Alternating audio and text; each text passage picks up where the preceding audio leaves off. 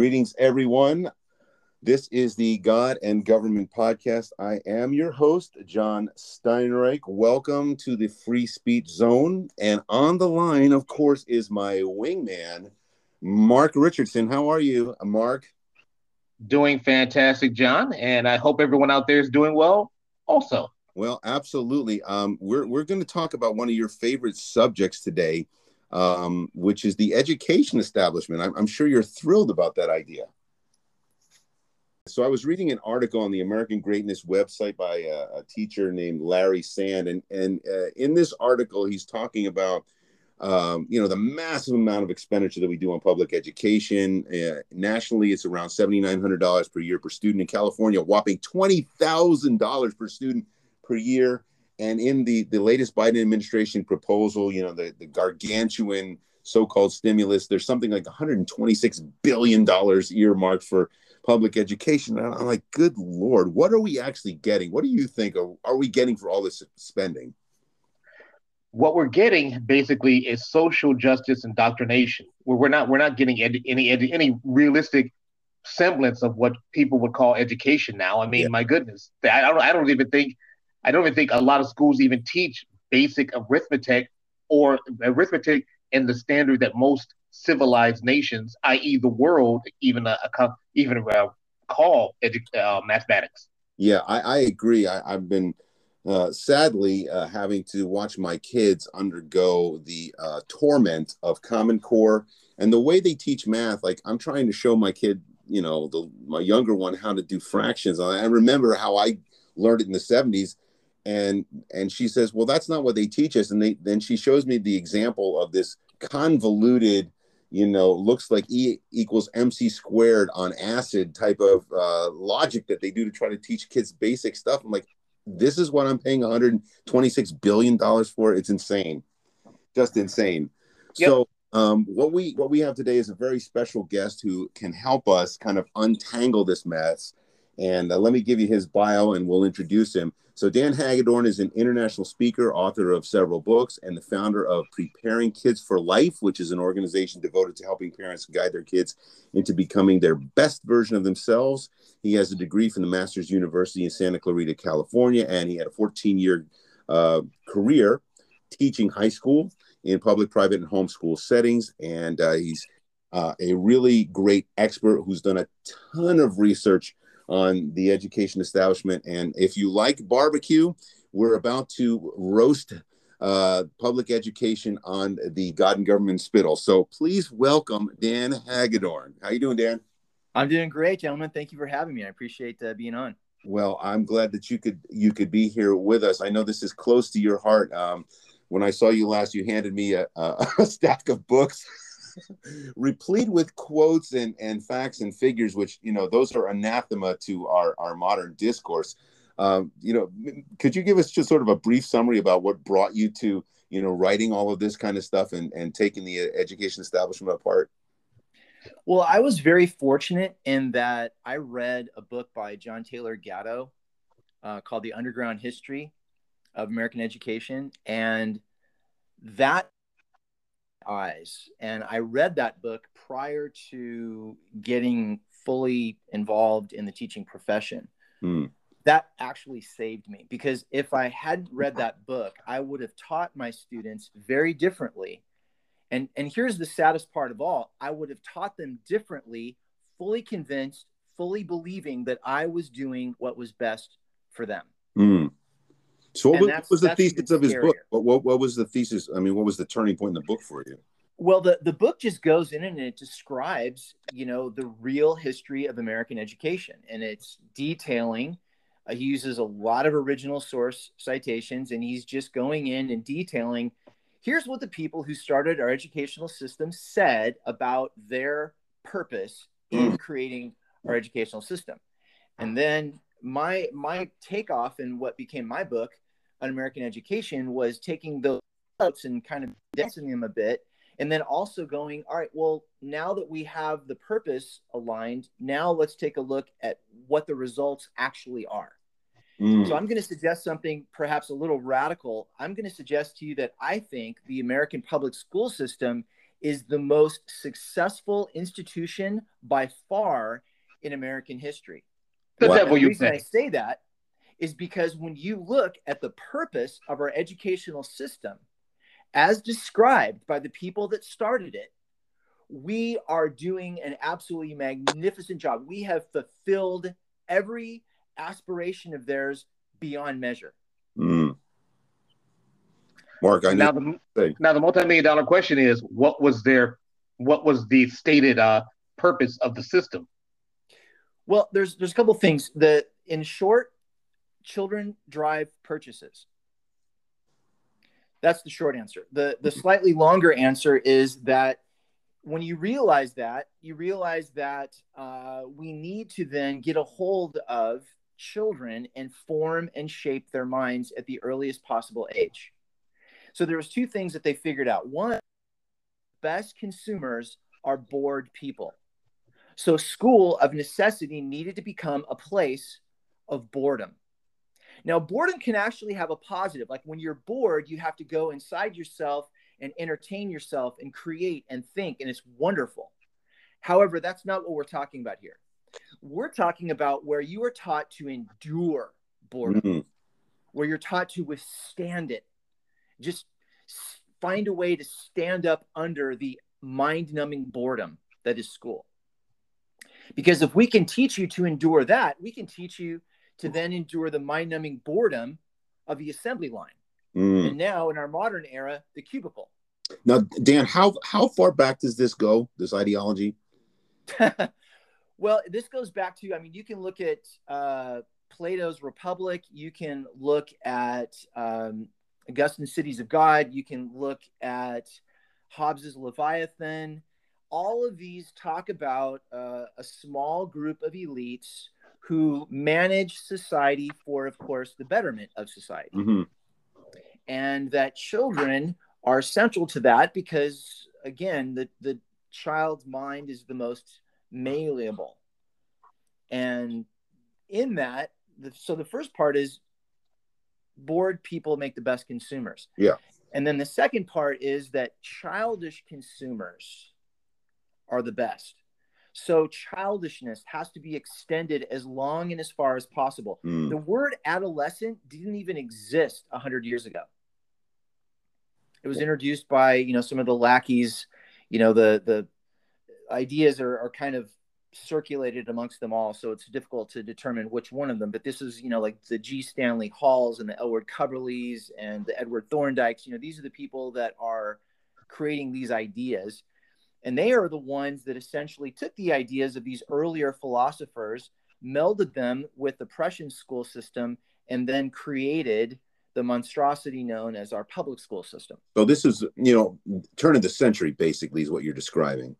Yeah, I would say by 1890, the Mhm. public school system as it presently exists was pretty much well in place. All of the the resistance had been beaten back, which by the way, it's interesting to note how profoundly, profoundly resisted public education in America was at the beginning. Mm. and for for actually several years and then finally by the 1890s they had kind of beaten everything down enough to finally get their way Well, yes, as I understand it, historically, uh, the American school system was established originally sort of as a seminary system.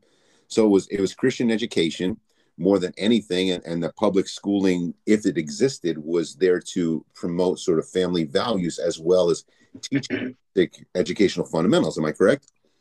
yeah that's exactly right and uh, you know the purpose of education used to be very different it used to be you know create an independent thinker create somebody who's self-sufficient somebody who is going to be uh, you know a, a, a member of american society Mm. and that's not it at all now No. clearly It's definitely not. Let me let me. Um, I don't know, Mark. Did you want to comment? Because I have some notes here um, to get started.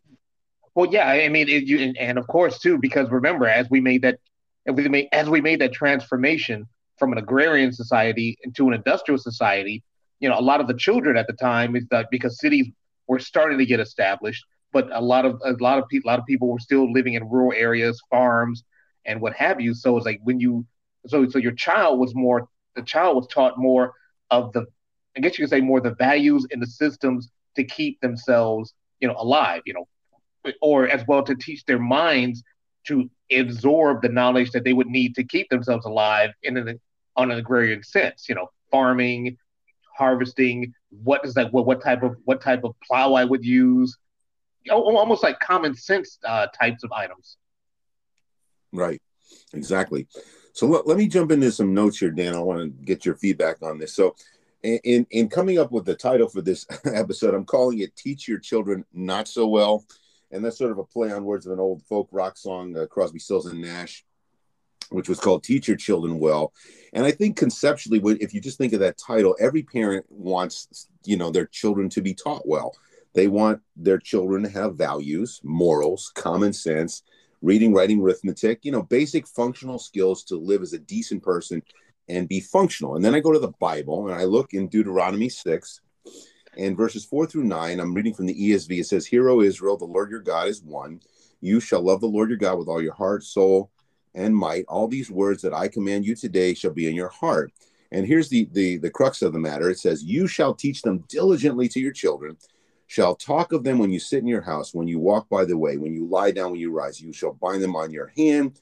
They shall be as frontlets between your eyes. You shall write them on the doorposts of your house and your gates. So we see here from an ancient biblical source that their parents should be teaching the morals, the values, the concepts of God to their children. We should be doing everything in our power to bring our kids up, not only to to know um, facts, but to understand morals and values, right? And right. that that was our historical expectation, as you said, up till roughly the 1890s. Um, but obviously, for those of us who, who, are paying attention, those of us who are parents it, with kids both in public and private school, I don't think these values are being refor- reinforced at all and and our western civilization values are being discarded. And we're moving very rapidly down a road of postmodernism. And it's propagandizing our kids into anti-christian anti-american dogma. So you started a little bit with the history. Maybe you could you could expand upon that and summarize how did we get to this point where we are now where we're 180 degrees opposite what it was sort of at america's founding? Well it, it really starts with the purpose of the, the we'll call them the founders of public education. So mm-hmm. it starts with the with the founders' purpose, which was primarily agnostic at best, atheist, pretty much outright. John Dewey was a devout atheist. And the real irony is that despite their their decidedly um, secular bent, they use explicitly religious language to describe a lot of their goals. It's mm. kind of mm. interesting. But this shift occurred because they're they're embedding it around a humanistic worldview.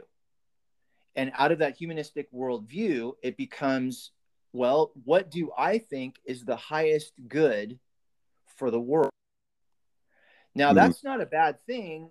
Uh, in general, but specifically when you have somebody that has a lot of influence and has a lot of power, and they are basing that on something which is finite, meaning secular humanistic wisdom, set yourself up for disaster mm. because you're you're building on the wrong foundation. And so whatever is quote unquote moral becomes whatever the the month is moral. And mm. because mm. we've now eliminated objective morality, it becomes, well, whatever I say it is, whatever I feel it is in the moment. Right. And of course, objective morality has changed, whereas God's morality does not. Something that was wrong a thousand years ago, guess what? Still wrong. Mm. Whereas now it's kind of like if you if you just look at what is openly promoted, openly talked about in the school system, it, it would be unrecognizable even 30 years ago. Yeah. And that's not, by the way, because 30 years ago we were more moral. It was still based on a secular humanistic. It's just simply that back then, whatever people thought was moral for themselves happened to be aligned with what we would consider moral. But that's not really a true foundation. And the more that you embed this, the more that it becomes normal. Kind of like if you ask your child, where does the alphabet come from? They will look at you dumbstruck Mm. because the alphabet's always existed for them. They don't realize, no, at one point somebody sat down and constructed it, and then over years it was modified and changed, and it became the alphabet that we experience today. It's Yeah. common, it's everywhere. Where we see the alphabet everywhere. But at one point it had an origin. And kids don't even understand that. They just sort of, oh, it's just always been here. And so there's no questioning of it. That's the problem. And and again the interesting thing is there's a very big this is why parents have been so long i mean they're waking up more now but they've been sucked in for so long is because when i was a teacher we would have these classroom standards posted on the boards and parents would see them at back to school nights and parent teacher conferences and it's all up on the board and it looks great and we're all trying to raise men and women who are critical thinkers and yeah it sounds so good.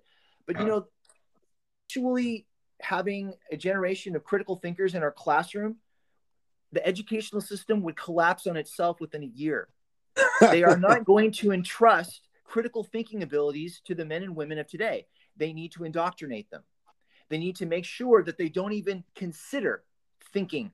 They don't even consider asking a question. They just assume, like the alphabet, it's always been here Mm. and that's the fundamental problem. And once you get a cycle of that installed then then it just it's a program that perpetuates itself. And so people start to uh, they can't even conceive of thinking education any differently than they do. It's just always been that way. That's how we've always done it. And they don't even think to question it. And teachers that do the teachers like myself we get weeded out of the system I mean, I could I, I hung in there for 14 years because I was I was determined to try to change the system and to try to be something that could protect kids and something that could help kids best. And and I realized I just wasn't able to to do it that way. Not to mention that it put me in conflict with administrators all the time Mm. because they wanted very different things. They wanted adherence to the standard rather than let's actually bring out the best in the child. Let's figure out how we can help this uh, young boy or girl become a man or woman who really truly thinks for themselves. Mm. It's not something that they want. Wow. I could tell you a quick story if you want. Go ahead. I Go sat ahead, and then we'll down- have Mark comment. I sat down with my uh, department chair when I was teaching, and this is a private school, and he talked to me about the fact that he was taking my AP classes from me and was going to give them to another teacher. And I was, uh, I said, you know, when I got here, the AP pass rate was 8%. It's been above 90% for the last four years. I completely turned it around. Why, why am I being punished for excellence? and he kind of had some really not much to say about that and he said we just want to go in a different direction and i started pressing him because i was a little bit upset and uh and I, I just say that because the pass rate is how we kind of keep our job you know they they Mhm. monitor that regularly and and if your pass rate is good and high then that's what you get to keep your job on the basis of and uh he said well look you know we want we want teachers that are just going to teach them right out of the textbook. We don't want these deviations. We don't want them thinking for themselves. We want them to learn and know exactly what we tell them. Wow. Wow. By the way, graduate of Berkeley, this guy. But just wanted to throw that in there. Wow. So I'm sitting down and, and I, I'm, I'm dumbfounded. And he said, you know, you're, you're actually really good at what you do. And so when I get the kids, your kids in AP economics, which is one of the subjects that he taught, or, or this, this uh, nun gets them in her social justice class, he goes, it's, it's almost impossible to deal with them because they ask questions. We don't want them asking questions. We just want them doing what we tell them to do. Incredible. And I'm like, wow, I, I guess I must have missed that memo when they talked about helping young men and women become their best by fulfilling their potential and stepping into the ability to critically think for themselves. I, I must have, I guess I misread the words that are on my wall in my classroom right now as we're having this conversation. Now, I Wow. didn't say all that because at the time, like I said, I, I was just shocked. I, I could not believe that this would be this would be like the Pope coming out and saying, you know, all Catholics are terrible and everybody needs to leave the church. Yeah. It's like, dude, aren't you the Pope? Isn't this your church? What do you? It was on that level. I just couldn't imagine that I'm hearing this from a quote fellow educator, and yet I was. So it's it's real. The doctrination is real. Wow. I, I don't even know what to say. Uh, well, for, well, first off, John, we, we seriously got to do a part two on this because this, yeah. this this is such a wreck, and yeah. this affects our nation, and, and part and part of this lunacy that we're there we're seeing coming down the pike with all the all the critical race theory. I mean, I'm, I'm looking at a piece of the article here where it says like you know Joe Biden wants to use Americans' tax dollars to promote the 1619 project. So let me see if I got this straight. So the administration, which technically to me doesn't have any business being in the education uh, business in the first place, wants to promote something that is that has been outed as an outright complete fraud, and it's still going. Yeah, we need to teach our kids a lie. What? what? Yeah. Yeah. You, may, you you were a history teacher, Dan. So maybe maybe you could comment quickly on on you know the 1619 project, critical race theory, and all that stuff before we move on to the next topic. Well, I, I just will say really quickly that I think most Americans look at our history and you know they're not of the my country always right camp and they're not of the my country always wrong camp and say look america is great it's exceptional it also has its flaws and we yeah. should look at those flaws and address those flaws in an honest way when we're educating our kids. However, we should also honestly say that our country is exceptional and we should not shy away from that. We should not apologize for that. You think Bill Gates apologizes for being a multi-billionaire or Warren Buffett's running around offering apologies for being a multi-billionaire? No, it's no. what they've done. It's you know. But we shouldn't either as a country apologize for what we've done. We've we've been a, a beacon of hope. There's a reason why people are trying to get in here and not leave here. Mm. There's a reason for that. Yeah, as, as messed up as our country is right now, there's there's still a reason for that. And so I think that uh, we just need to read history the same way. But we again, it mm-hmm. comes down to critical thinking. We don't do that. When you read history, you need to understand that there are biases and you need to look at where those biases are coming from. Probably the easiest way to explain this is looking at the Civil War. Why did the Civil War happen? Well, there's multiple causes for the Civil War. Let's look at them. There's also a matter of perspective. If you read a Northern historian and a Southern historian, you're going to get two very different skews of the same event. Mm-hmm. So it's important to understand that, as well as who's funding all of this. I mean, if I'm reading about how great smoking is by a research study funded by Marlboro, I need to have the mental capacity to question that a little bit. Yeah. Rather than swallow that as as the absolute gospel truth. And so I think that with history it's it's a little more difficult because it doesn't it doesn't lend itself to a Facebook meme. It doesn't lend itself to a Twitter post. Mm. It's nuanced. It needs context. It, there needs to be a larger conversation around it. And I think too often with history, we just run through a bit of events and facts and then move on, which by the way is why most kids find history so boring, is because that's the way we're presenting to them. Yeah, right. Rather than the rich story, the tapestry of how all these different threads wove together to form the fabric of our country. Wow. Yeah, I mean, you know, you you, you hit the nail right on the head. One and and and all and the running theme that you've used, Dan, is something that's very important for our listeners to get is the fact that all these are applicable in the realm of critical thought, you know, critical thinking. It's like to be able to instill that urge into children to it's like to look beyond what the, what these words and texts say and to develop their own is like develop their own I won't say worldview, but perspective on these events. And it seems like the education system is going out of its way to quash that is like to quash that that aspect of a child and to basically uh we're, we're basically living out WALL-E.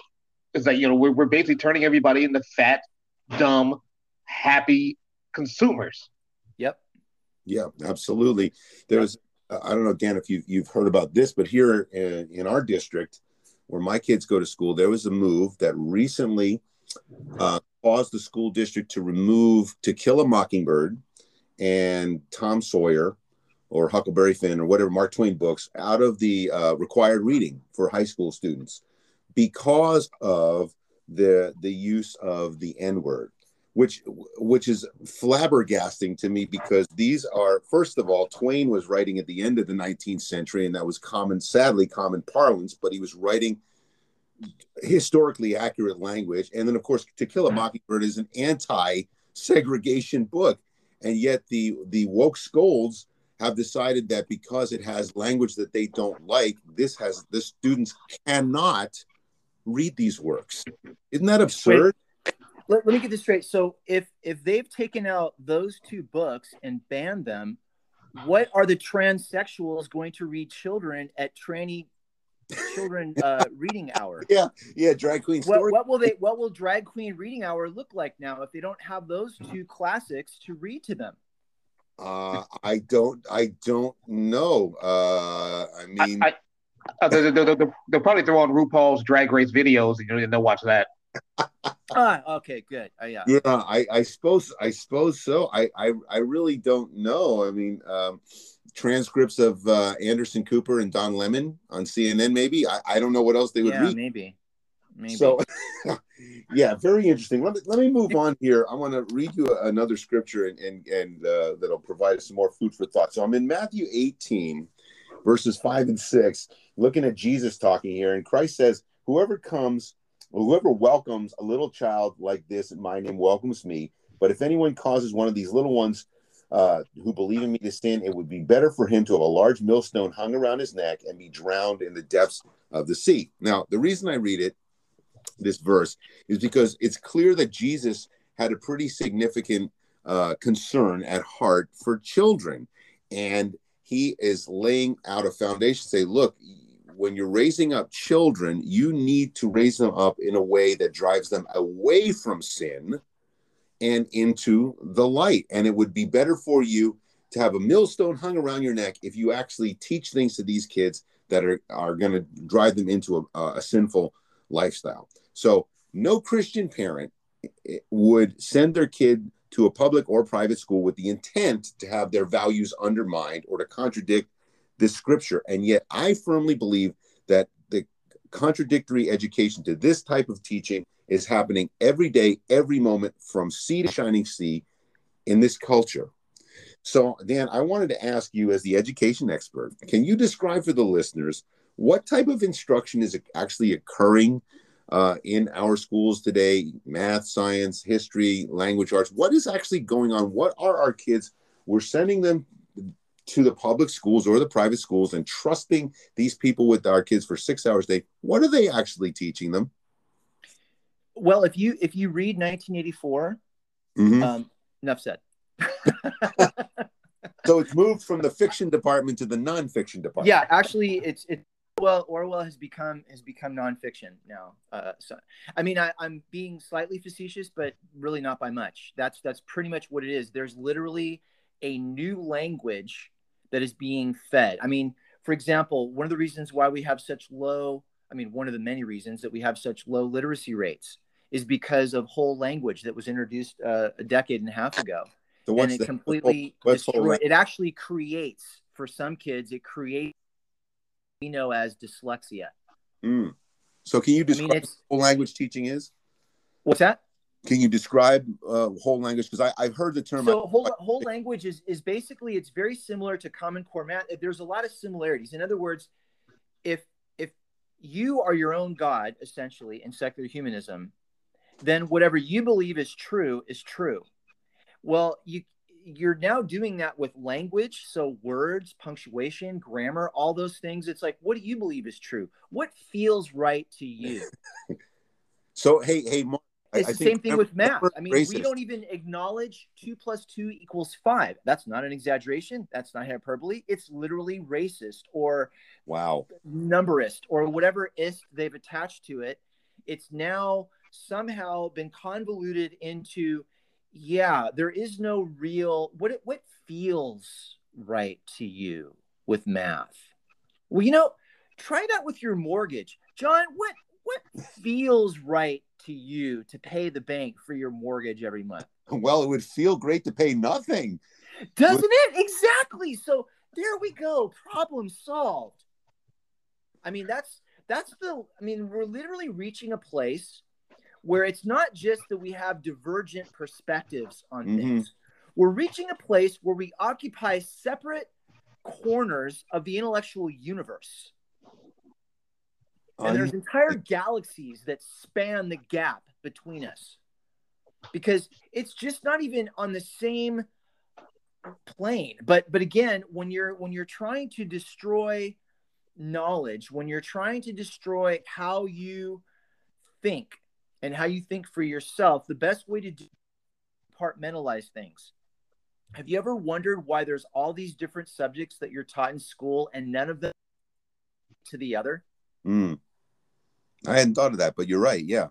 Have you ever wondered why they have bells that no matter what you're learning, no matter what you might be dialoguing or thinking about in that moment, the bell tells you to immediately stop and move on to your next workstation, which subconsciously tells the child nothing you're doing in class really matters. Mm. So why bother putting much effort into it anyway? Unless, of course, you're trying to get you know the little um, the, the little treat of of a grade that that we're attaching to it because we've told you and convinced you that college is the only path to success. Right. You know, I'm glad you mentioned that because Mark and I have talked a lot about that. So eh, one one of Mark's major bailiwicks is is uh, beating up on the the university system. So uh, Mark, I don't know if you want to comment about that or ask any questions about what's going on in the universities. Universities. It, it, it, I I could go on and on about that. I mean, it, it's a, like to to me.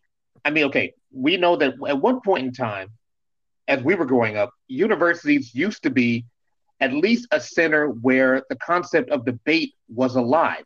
You, I mean, you you you could go in and you and you could actually have dialogue with different individuals that came from different backgrounds, different towns, different cities, different countries, and you could and you could debate uh, topics that might be coming up in class or social issues that might be coming up you know, via like television or radio. And now, the, now these universities are basically nothing more than, to me, ex- expensive, expensive knowledge, lack of knowledge prisons. The, the, to me, a university now is no different than than a maximum security prison, except you pay them, and you yeah. you learn nothing. Your your your values are quashed if you have any values or or or a system that goes against what the school is attempting to promote. And and, and as we've seen in the news now, um, basically any any attempt to say, hey, maybe hey, can I be able to have the freedom to speak as my God given right? Mm. It, it's like now now now you're basically tear bombed, um, shouted down, uh, threatened, bullied, and where exactly is the education where, where where exactly am I getting any education for what I'm paying? What do you think, well, Dan? When you look at when you, you say about the universities. You know, is... Go ahead. I'm sorry. Yeah, I was going to say, what, what what are your your thoughts on on what's going on? you know, post uh, secondary education. Well, gosh, like like Mark said, you know, where do we even start? Um, you have you have schools now that are remediating most of their classes. Most of the high school kids, even given the low bar that we have, most of the high school kids going into college aren't even ready for college, which is why remedial classes have shot through the roof. 96% of universities offer them. 96 and you have you have about 70% of the kids that don't even finish college that are enrolled as freshmen right now. When you get to the end of it, it takes an average of six years and you go into an average of $33,000 of debt. So all that we're really giving kids is a mortgage sized debt without the house for the most part. Wow. But the interim part, you, you start looking at what's actually taught. You know, if you really want to give yourself a kind of a, a laugh, uh, you should start going into universities and finding out some of the classes that are taught in those universities. And it's fascinating. There's there's classes, and these are these are at um, these are these are at major universities, you know, mm-hmm. Ivy League universities, and one of them one of them is taught. I believe it's at Cornell. I, I have to. Um, it's in my it's in my book, but I, I've got a. I believe it's Cornell. It's one of the Ivy Leagues, and it's getting dressed in the morning. There's a class about getting dressed in the morning at, at an Ivy League university. There's actually one, yes. I mean, wow. Gee, I thought that I thought that happened in kindergarten. I got, you know what you you would think now. Yeah. Um. Here. Oh, here it is. So let me. I'll just read this to you. So, um, the uh, the website is www.socawlege, and they have the one of the the articles they have there is the 15 most ridiculous college courses you won't believe are being taught. So you can go to say the University of South Carolina Mm-hmm. Tuition there, by the way, in 2014 dollars is uh, forty thousand one hundred seventy-eight dollars, and you can take a class called Lady Gaga and the Sociology of Fame. Sociology professor Matthew DeFlem was inspired to develop the course after seeing the singer and artist on television, explaining to the New York Times, "quote The central objective is to unravel some of the sociological relevant dimensions of the fame of Lady Gaga." End quote. Now, uh, oh, I have to go. I have to go back and say my bad. Okay, so the Ivy League school, Cornell University, again forty four thousand dollars a year in two thousand fourteen dollars. You can take tree climbing. Tree climbing. This course will quote teach you how to get up into the canopy of any tree, to move around, even to climb from one tree to another without touching the ground. End quote. And... Now the one I described to you, and this is this was at Princeton University, where it's just forty thousand dollars a year in, in 2014 dollars. You can take Getting Dressed. This course is taught by scholar and author Jenna Weissman Joselit and explores the art of getting ready in the morning by examining how what we wear and why we wear it shapes who we are and vice versa. You, are sure you're not reading an article from Teen Vogue? Yeah, exactly. Or or this is I promise you this I did not get this research from Babylon Bee. These are actual things going on in our universities. And of course, if we have, you know, he slash she, she, whatever designation, who's, you know, currently majoring in 13th century transgender botany and they suddenly get triggered by something and they have to go find their therapy ferret you know for emotional comfort and then go to their safe space it's just like oh my gosh wow you know the level of fragility. You talk about white fragility. How about college fragility? No oh my gosh. Kidding. No, no kidding. You know what? That, the, these so I could get a major in in getting dressed with a minor in tree climbing. Um, yeah. Uh, but yeah. Wow. You know, Mark and I had a, a guest on uh, a while ago. We talked largely about cancel culture that and and I think the universities are the, the cauldron of, of this kind of stuff. So that they don't teach the students math they don't teach them history they don't teach them hard science they don't teach them economics. They teach them how to be angry and frustrated at every turn don't they? Pretty much. And you know what? The bottom line is when you graduate with your double major in selective outrage and marxist pottery what are you exactly you're going to do for a living with that uh, and that's I, maybe why you're living in mom's basement at age 40 playing Call of Duty. I mean, yeah. Well, yeah, that you know, right at the at the top of my anger list, right behind the teachers union, is is a, is a is guidance counselors in in in school.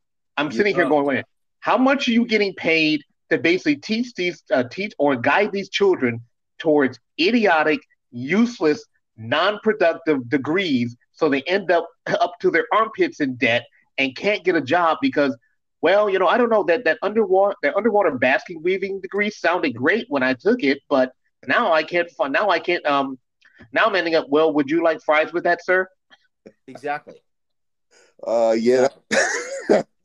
I'm sorry i'm just losing my cookies over here because it's so it's so bloody outrageous. And we're spending gazillions and gazillions of dollars. I mean you think about it the department of education i think was impaneled in 1979 how did america exist for 200 plus years with no federal department of education? We actually which by the way know, is unconstitutional. Yeah well, I, I agree. It's unconstitutional it, it, but you, it, there's you nothing in the, the constitution that remotely remotely can be construed. I don't care how many emanations and penumbras you want to pull out of your of your neck there's nothing that covers that.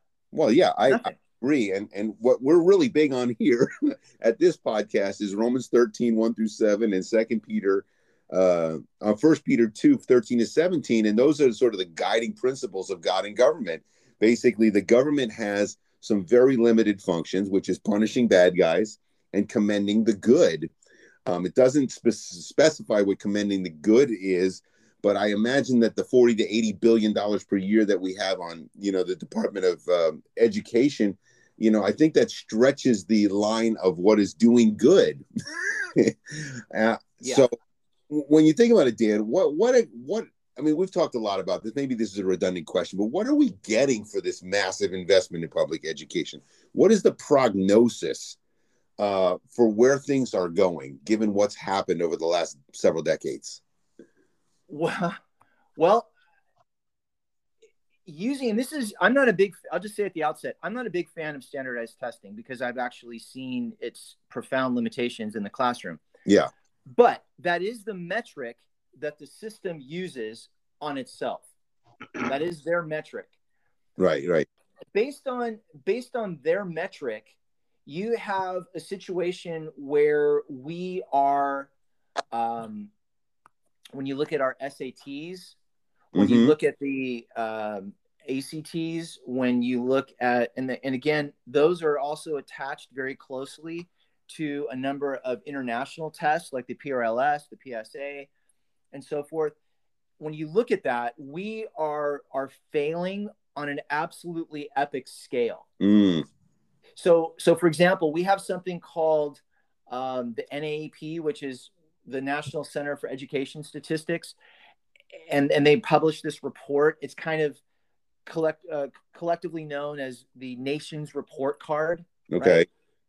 And um, and that's been kind of accepted. Well, the problem with that is that for example, you would think with what is our national debt now 22 trillion? No, no, it's 27, 28, 29. It's close to 30 trillion. I mean, again, and not even talking about the 118 trillion from the unfunded liabilities right. of Social Security, Medicare, AB. I'm, I just mean the, you know, the the operative okay. debt. Yeah, the quote operative one. Well, here's the thing: you would think that for example, that would be economics would be something that would be a kind of a priority eh, to teach kids. But the last time they did an NAEP assessment was in 06, and only 36% of the kids could identify the federal government's primary source of income. Mm. Yeah, I'll take IRS and taxes for $500, maybe. um, only 33% could explain how an increase in real interest rates impacts consumer borrowing. Um, mm. Wow. Only 11% could analyze how changes in unemployment rates affect income, spending, and production. Taken as a whole, 42% of 12th graders are at or above proficient in economics. By the way, I need to interject here that the proficiency bar is embarrassingly low.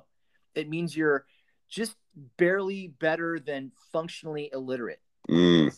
Okay, so we're not talking about a really high level here. But when you start looking at this and, and you look at the NAEP scores in mathematics, um, I mean, of fourth graders at or above or proficient, 33% of eighth graders, 25% of 12th graders at or above proficient. And by the way, one thing I have to take exception with in the article, although I loved it, is mm-hmm. that he grossly underestimates how much we spend on our kids. We're looking at roughly 11,000 and this is back, you know, my book does everything in 2014 dollars because that's when my book was published. Yeah. So we're talking about uh, about eleven thousand dollars from the federal side, and we're talking about an average of some states spend more, some less, but an average of eleven thousand. So every kid across the country, including DC, is getting about twenty-two thousand dollars per year per kid. Mm. Now, if you ask the average parent, okay, what kind of education do you think your child could get for one hundred ninety-two thousand dollars? do you think you could find a way to educate them on stuff? Sure, of course. You know, Malcolm Malcolm Gladwell talks about an outliers, a ten thousand hour rule. You become a world class expert in something after you've studied or practiced it for about ten thousand hours. What are our kids coming out with after eighteen thousand two hundred hours in the school system? Well, I'm going to suggest to you they're they're barely functional in yeah, math, writing, and arithmetic. Failing at, at a, a rate of what 60, 70, 80 percent at basic skills. Yeah. And that's their own metrics. I mean, th- this is their own metric. This isn't, you know, somebody kind of criticizing them from from the side. This is this is their own metrics document this.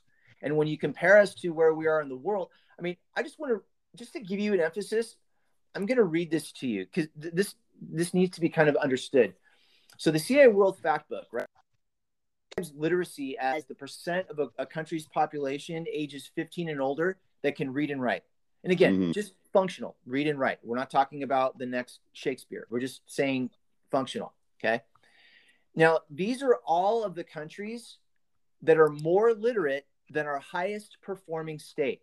Andorra, Finland, Georgia, Greenland, Liechtenstein, Luxembourg, Norway, Vatican City, Cuba, Estonia, Poland, Barbados, Latvia, Samoa, Slovenia, Belarus, Lithuania, Slovakia, Kazakhstan, Tajikistan, Armenia, Hungary, Russia, Ukraine, Uzbekistan, Moldova, Australia, Belgium, Canada, Czech Republic, Denmark, France, Germany, Great Britain, Northern Ireland, Iceland, Ireland, Japan, North Korea, Monaco, Netherlands, New Zealand, St. Pierre, and Miquelon, Sweden, Switzerland, Azerbaijan, Guyana, Turkmenistan, Albania, Kyrgyzstan, Trinidad and Tobago, Italy, Bulgaria, Croatia, Austria, Bermuda, Cayman Islands, French Polynesia, Turks and Caicos Islands, Uruguay, South Korea, Spain, British Virgin Islands, Mongolia, St. Kitts and Nevis, Cyprus, Aruba, Romania, Argentina, Israel, American Samoa, Montserrat, Northern Mariana Islands, St. Helena, Bosnia and Herzegovina, Netherlands, Antilles, Serbia, New Caledonia, Macedonia, Taiwan, China, St. Vincent and Grenadines, San Marino, Chile, Bahamas, Anguilla, Cook Islands, Niue, Costa Rica, Puerto Rico, Dominica, Paraguay, and then Minnesota. okay. Just to give you, I mean, I know that was long, but I just, it's kind of important to emphasize that's how many countries are more literate, have a higher literacy rate than our, our best state. By the way, you want to take a stab at who has the lowest? Uh, California? It does. Wow. New York is 78% literate and California is 77% literate. Wow, that that's... so we kind of go. Maybe we should really rethink any advice coming out of New York and California based on the metrics they use, right? Yeah, this is this is unbelievable. We've spent so much money and we're getting so little rate of return. I want I want to I want to ask Mark something. I want to read read something here. I did a quick study, Mark. I know you you grew up in the Detroit area. And I'm looking at an article here from 2018 talking about graduation rates in, in uh, Michigan and the Detroit area. Um, now, I don't know how skewed this reporting was. It said that uh, at least in 2018, three quarters of the students in Detroit were graduating, but only 12.3 of them percent, 12.3 percent, were actually prepared for college. Think about that. Of all the students in Detroit, 12% are actually coming out of high school with any preparation for anything more. That is outrageous, a horrible indictment of how we're treating our minority students in inner cities. Now, you grew up, in, you know, an older time. What was education like back then, sort of in in in the Detroit or you know the, black community, and what do you see it as now? Yeah, I mean, as I I I, I was coming of school age in like the um, late '60s, early '70s, and at what at one point in time, the schools the schools had, I mean, one the schools had discipline. You know, it's like it's uh, disruptive children were not allowed to take over a class. Um, like the, the schools, the schools had music, the schools had science. I mean, actually going into a going into a class, you know, with Bunsen burners and and develop mixing chemicals and and learning the process that actually makes the you know chemicals interact with one another. Um, while there there was there was physical education, which kind of taught you discipline. It taught you it taught you motivation. Um, you know, you we we actually learned correct sentence structure. Mm. Uh, with we, we we actually learned we actually learned about history. So, Mark, these are predominantly black schools, right? Yeah, uh, yeah. I mean, the, the, Detroit Detroit's a predominantly black city. Yeah. it's, it's, so you know, heaven forbid, it's like you actually walked out of there with you know, with with an education. I mean, I I find it shocking to myself, you know, because I, I I didn't I didn't finish college, but I find it amazed that while I'm interacting in life, people often come up to me and talk about how well read I am. It's like how it's like how well I speak, and and actually it's like and and my ability to uh, my ability to process information and present it to people. Mm. And I sit back and go, well, you know, I didn't go to an Ivy League school. I didn't go to a private school. I went to a public school. But now, uh, now if if you can get someone to actually give you a definition of what a sentence is and break down what a sentence is, you are way above the way above the high water mark. Wow. So Dan, let me ask you this: why why is it that that we spend gugobs of dollars, as particularly in minority schools, inner city schools, and what happened to Mark in the '70s, where they actually taught him, has turned into a cesspool of dropouts and people unprepared to go into the real world. Why are they doing that to minorities? I thought that Black Lives Mattered. Uh, you know, frankly, I'm going to say this. Uh, I, I, believe that this the public school system is the new plantation, mm. and uh, it's done. It's done to uh, limit the potential of children. Wow. And it's done. It's the same way that where are most of Planned Parenthood abortion clinics located? 70% of them are low income minority neighborhoods. Yeah. Uh, in the school system, you have a very similar uh, track. You, you have you have leaders in those areas that use the kids and pimp them out whenever they need money for something, but they don't actually do anything to make the educational experience of these children better. Mm. By the way, you know the brain there is no there is no ethnicity to brain matter. Right. Right? It's gray. Yeah. You know? Correct. So it doesn't matter. You you give kids a learning environment doesn't matter what skin color they are they will learn. Period there's a school that uh, thomas sowell refers to that's it's in the middle of new york city that that you know proves that it's actually recent um the name escapes me but they did and and you know what they're doing just as good, if not better, than you know some of the predominantly white schools in the area. It has nothing to do with that. So here's the thing. So why is it? Why is it? Why are these schools, like you said, such cesspits? This mm-hmm. is by design. When you look at the racist undertones of the public schools, look at their attitudes. They were all eugenicists Mm. When you look at that, they are elitist to the core. The whole process of the educational system for them is culling out the top one, two, three percent of people that are going to be making decisions for the remaining 97 percent.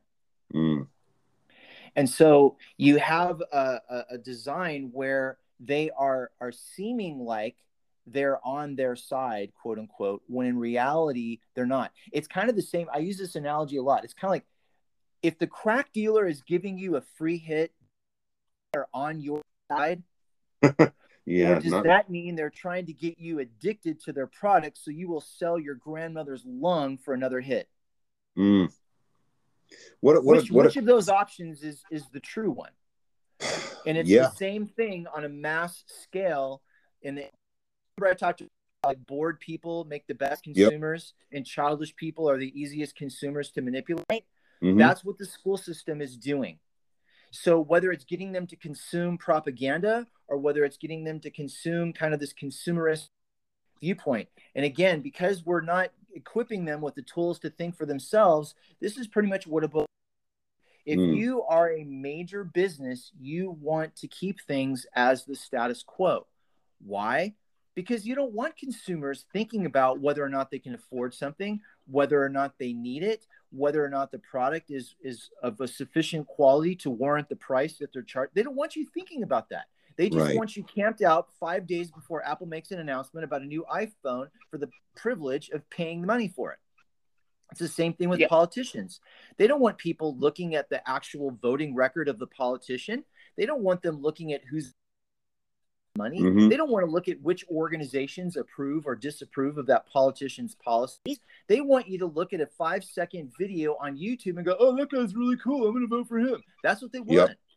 Yeah. And so you put all of this together, and it's this dumbing down indoctrination campaign that is mm-hmm. designed, mm. I believe.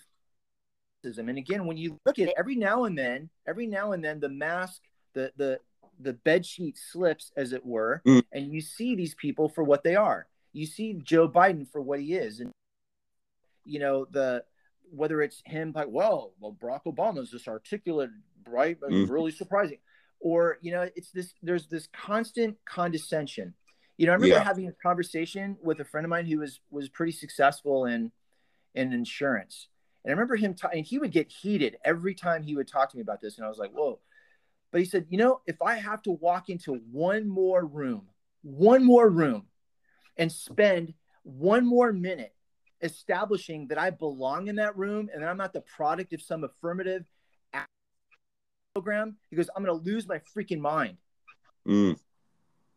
And I'll never forget that because he, like I said, would get, I mean, it would just burn him alive because it infuriated him that all of this condescending racism that had been foisted on him was actually limiting him. He goes, I, you know what I dream? I, I would love to have a day where I just walk into a room and everybody is who they are and they just assume that they're in that room because they belong there. Yeah. Not because they uttered the right politically correct phrases or they kissed the right butt or they're Mm. related to the right person or they they hold on to all of the the the polit- the orthodoxy that they're supposed to but it's just literally everybody who belongs in the, is in the room is there because they belong there on merit Oh yeah, yeah. So like I said, Dan, we, we got to like I'm I'm I'm gonna talk to John. We got to we got to have you back for another episode because we could. th- th- This is this is we're only scratching the surface of this. No, and I'm- the point that you made, the point you made is very important, and especially to me, because I sit back here and you know, as a a- as a uh, as a white supremacist myself, a black white supremacist. You're right. you know, I, I, I, I have to constantly stroll. I have to constantly stroll around, and basically, people look at me and they say, "Hmm, let's see. Well, he talks well. He wears his pants where they should be on the belt. Hmm. Um. Well, I, well, I, well, obvious, obviously, this man is a sellout. This man is an Uncle Right. Tom. it's like, and and you and you're trying to sit back and balance that out, going, why can't you accept the fact that I, I I'm here because my parents were educators and they taught me values. They taught me to understand and respect God. They taught me to understand and respect my elders. They taught me to listen and ask questions. Why why is that such a reach for people nowadays? yeah Good Yeah. question. So, hey, Dan, I want to close this out here. This has been a fascinating discussion. We will have to reconvene this. Um, but as as we close out, I wanted to just ask if you could give maybe a piece of advice from from a parent perspective and an educational professional perspective for stakeholders, really parents. What are your recommendations on how to deal with what's going on in education today? Well, I think I think there's there's two things. Uh, one is, if at all possible, get out of the system. Mm, Uh, now I realize that is not a luxury that everybody has. You know, everybody's coming at this from a- different slice of life, and that may not be an option for you. But if there's any way that you can swing it, uh, get out of the system and find some alternative that you like. I think parents need to trust themselves a lot more mm, parents love their kids more than anybody else on the planet. They're more committed to their child's success than anybody else on the planet. Trust that love you have for your child to make decisions that are best for them. mm. And if at all possible, get them out of the public school system. If that's an option, if that is not an option, then my advice would be you have to really go that extra mile for engagement and intentionality in focusing on what it is that they are being in there because you are then going to have to uh, you're going to have to actively deprogram them Mm. Hard and work. you have to be intentional about it Yeah, you're describing. I, I, I, those, those are hard truths that you're talking about, but I'm glad you said them. So let let's close this out. Can you give us, uh, you know, if any listeners want to find you, where where should they find you online? Well, you can go to www.pk4l. That's the number four. Yep. Uh, L.com. And uh, check out us there. We also are, are on um, Facebook at PK4L Tribe. And, uh, you know, anything that we can do to help parents, whether it be educational, spiritual, emotional, mental, any- anything, we, we kind of work our process is like 360 parenting, you know, and we, we look at parenting from all angles, just like we, we raise our kids from all all angles, you know, and, and every dimension of their humanness. Fantastic. Well, that's P as in Paul, K as in kids, for the number, L like Larry.com, PK4L.com. That's where you can find Dan Hagadorn and his work. Thank you so much, brother. Mark, you have any uh, comments before we go? No, I mean, I think Dan, I think Dan hit the nail right on the head. It's like parents, just like everything else in life, you cannot sit back and idly expect individuals who you don't know and you've never vetted to to teach your children mm. because it's not going to it's not going to end well for you. You need to yep. be active. You need to be on the ground. I know it's hard, especially with our society now with work, but it's your it's these children are reflective of your life. You're trying to set them up for the best opportunity. So you've got to be in there. All in. Well, thank you guys so much. And for our listeners, if you want to find us, we're on Facebook at facebook.com backslash God and government. Also on the Parler website at God and Government. And of course, anchor.fm backslash God and Government. All right, fellas, good day. All Take right, care. Thank you. Thanks, John.